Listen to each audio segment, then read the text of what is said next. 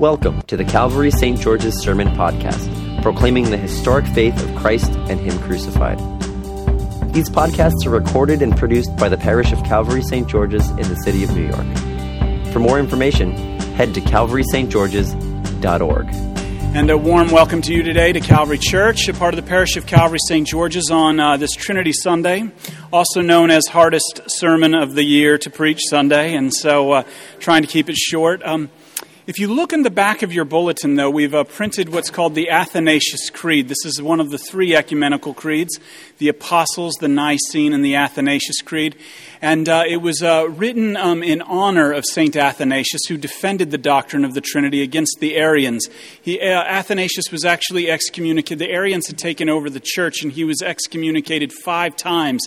And the saying was um, Athanasius contra mundo. And so uh, Athanasius against the world.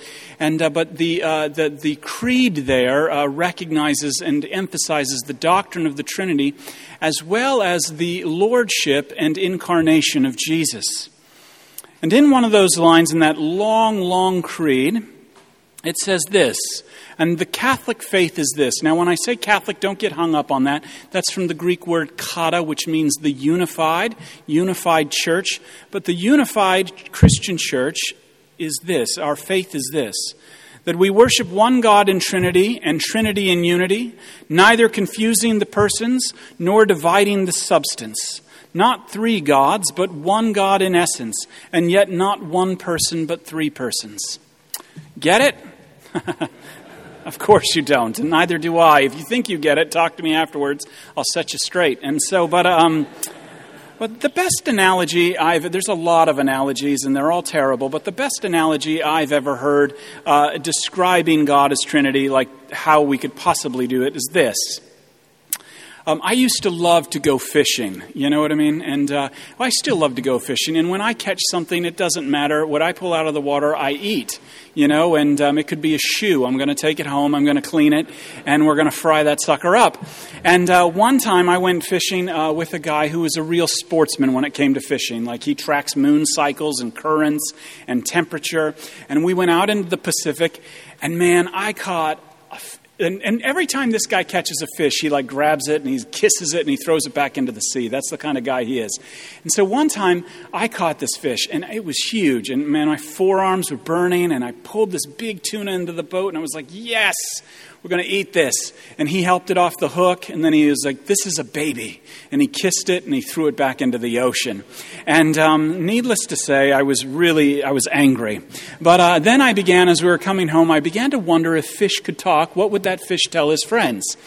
And I could imagine that fish swimming down and being like, Gus, you'll never believe what happened to me. There I was swimming, and I saw this delicious morsel just hanging out of nowhere. And you know me, I can't control myself, so I went up and ate it. And then I was on a hook, and I was painfully being dragged into the light. And I was brought up into the heavens, and there I was before two gods, and I'm convinced one of them was going to eat me. And the other one he took the hook out of my mouth, he kissed me, and he put me back into the ocean. And now I have a whole new perspective on everything, and the world will end soon, you know, and. Um, I'm glad you laughed. The, the other service just like booed me out of the pulpit with this story. But uh, anyway, but uh, but this is this is this is one of what I'm talking about here, in a long way a way of getting there. Is um, this is one of the great paradoxes of Christianity that we worship one God in three persons. This is strange. It's totally irrational. This is what it's like to be a tuna trying to describe me and my friend. I mean, how do you articulate that which is really above you? Truly above you. I mean, we can get our hands handle around things that are below us. With enough study, we can describe the intricacies of soil. We can uh, study animals and their migration. Even space is below us as we discover new things about the universe. However, to talk about that which is truly above us, the one thing that is truly above us, God, well, that is another story. That is a whole different task in and of itself.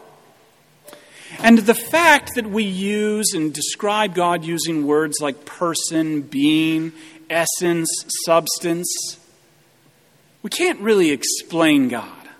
I mean, how do you explain something that is three in one? And you'll hear people talk about the ice cube analogy or the water analogy, the hat analogy, all of these different analogies, and they all eventually lead to some sort of heresy. Whether it's modalism, partialism, um, Arianism, it's all of this, it, it just cannot be explained. And this is my first point, and I'm just here to tell you I can't explain it. The Trinity is a profound paradox, and it is a doctrine and a truth that is only received by faith. We worship three persons Father, Son, and Holy Spirit in one being, or essence, or as we call it, God. It's really as simple as that. And all we can really do is distinguish the person. The Father is uncreated, unbegotten, and unproceeding. The Son is begotten of the Father, and the Spirit proceeds from the Father and the Son.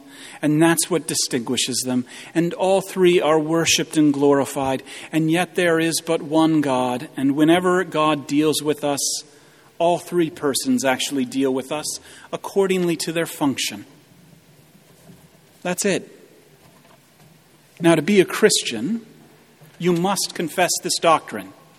The church can disagree on a lot of things like baptism or Holy Communion, but the doctrine of the Trinity is a total non negotiable. You know, whether you are Eastern Orthodox, Roman Catholic, Protestant, Evangelical, Charismatic, you must confess the doctrine of the Trinity. And while the word Trinity is not specifically used in the Scriptures, the teaching is literally all over the Bible, especially beginning in the Old Testament. From the opening verses of Genesis, God refers to himself as we. And you see, God speaks the word as the Spirit hovers over the waters of the deep. In today's Old Testament reading from the book of Proverbs, the Son, the Son is personified as wisdom, begotten from all eternity, from before the beginning of the earth. However, this doctrine, because we can't wrap our mind around it totally, oftentimes, and you got all these people wanting to talk about H2O all the time when it comes to the Trinity, it becomes an abstraction. And we can miss the tremendous and profound gospel comfort given to us in this doctrine. Romans touches on this comfort in our reading today. In Romans chapter 5, what's happening here is that St. Paul is appealing to the Torah as he makes his point that what he is professing and proclaiming isn't some sort of new religion. In the Roman world at this time, there were all sorts of new religions popping up, and what St. Paul is telling the Romans is that this is not a religion he made up. Rather, he's appealing back to the Torah, back to the Old Testament, that Christianity is not the abolishment of Judaism, but rather the complete and total fulfillment. And in Romans chapter 5, you see him using the Trinity here. He doesn't say Trinity, but he's using the Trinity here to articulate how God engages us. How God engages us. And he writes right at the beginning Since we are justified by faith. Now, don't let this pass you by. This is a key statement. This is the central statement of the Christian faith. Since we are justified by faith, you see, faith isn't some sort of acceptable form of superstition, as I say, but faith is the gift of justifying, not by doing, but God justifying us and resting in His promises. The action of God the Father in justifying us. This is why we can call God the Father. Justifying us, this is how God deals with the evil that is in us and around us. He justifies you.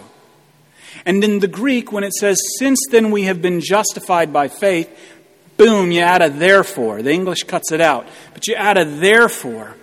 We have peace with God. And what is peace with God? It's not some sort of John Lennon song. This is a clear conscience. When you stand before God, having peace with Him means that you stand before God, who's now your Father, completely, not just not guilty, but totally innocent. Innocent. And how is this possible? Through our Lord Jesus Christ. through whom we have obtained access to the grace in which we stand. You notice we're not moving anywhere, we're just standing in it. And we boast in our hope of sharing the glory of God, proclaiming this gospel of what He has done. And as St. Paul goes on to say right here in our reading, and justifying faith in Jesus. What is justifying faith in Jesus? It's His person and His work that righteousness totally given to you. That enables us to actually, that peace of a clear conscience before God enables us to actually rest through all the crap that life's going to throw at you. Paul calls it suffering here. And what it does, this peace, it produces patience, he says. It gives us endurance. And this endurance creates character character rooted in hope. Not just because we can do it, because we can't, but because God's love has been poured into our hearts through the Holy Spirit, he says, that has been given to us. The deposit that what has happened with Jesus will happen to you. You will be vindicated. And this is my second point. The good news of the Trinity is this, as St. Paul articulates it God the Father has justified you by the gift of faith in the work and person of the Son Jesus, which is enabled, and we're enabled to believe that by the gift of the Holy Spirit that has been poured into our hearts. Or, in other words, to break it down in this simple way, remember this. The Trinity is all about this. The same God who has created you is the same God who now has saved you and rescued you from death, and is the same God who is now with you in your darkest hour. And he will never leave you or forsake you. And this is because ultimately, at the center of this doctrine, at the center of every doctrine in Christianity, is Jesus. When you leave here, what's, what's the doctrine of the Trinity about? Jesus. It's all about Jesus and Him being sent to save the world and to save you. If the Son of God had not come in flesh, there would be no need for all of this Trinity paradox. We could all be Unitarians and just go home. But here's the thing when the Son of God shows his face to the world, and when the Son of God shows his face to the world as suffering and dying on the cross, God's glory revealed in the face of Christ Jesus. And when he rises from the dead, victorious over sin, death, and the devil, when he reveals now the Father to us and sends the Spirit out as his breath, all religious bets, all theories, all speculations concerning God are totally off the table. I'm the type of guy who used to like to hang out all night drinking wine, you know, talking about God and theories about God with clever theories and analogies, and I was the best at it. Not anymore, although I do like to hang out late drinking wine. Um, when it comes to God, I'm not so much into speculation anymore. And that's because I've realized that all of these analogies and all of these theories were just a subtle way of me and my friends ultimately fashioning God into our own likeness. And you know, when we depart from the gospel and when we depart from Jesus, the revelation of God to the world, it's so easy to do. And this is why the church is completely being co opted by both the left and the right. Have you noticed how the left and the right both, now the right's had their church for a long time, and now the left is demanding one too. And like both are completely off the mark. Neither are talking about Jesus and Him crucified. This is a terrible thing. We all want a transcendent, ethereal, and therefore distant God. This was Israel's complaint. This is why they were always creeping over the hills to the Moabites and hanging out with them, because the Moabites' God was distant. The God of Israel, the God of Abraham, Isaac, and Jacob, the God and Father of our Lord Jesus Christ, He's close. He's close. You see a God who is only transcendent, a God who is ethereal and therefore distant. That God cannot save you from sin and death. Luther once said that he knew no other God but the God who suckled from the tit of the Virgin Mary and who hangs dead on a cross, bearing the sins of the world. I need that kind of clarity in my religion. And this is my third point. The paradox of the Trinity finds its meaning in Jesus. God comes to us in his eternal Son. We know God in knowing Jesus.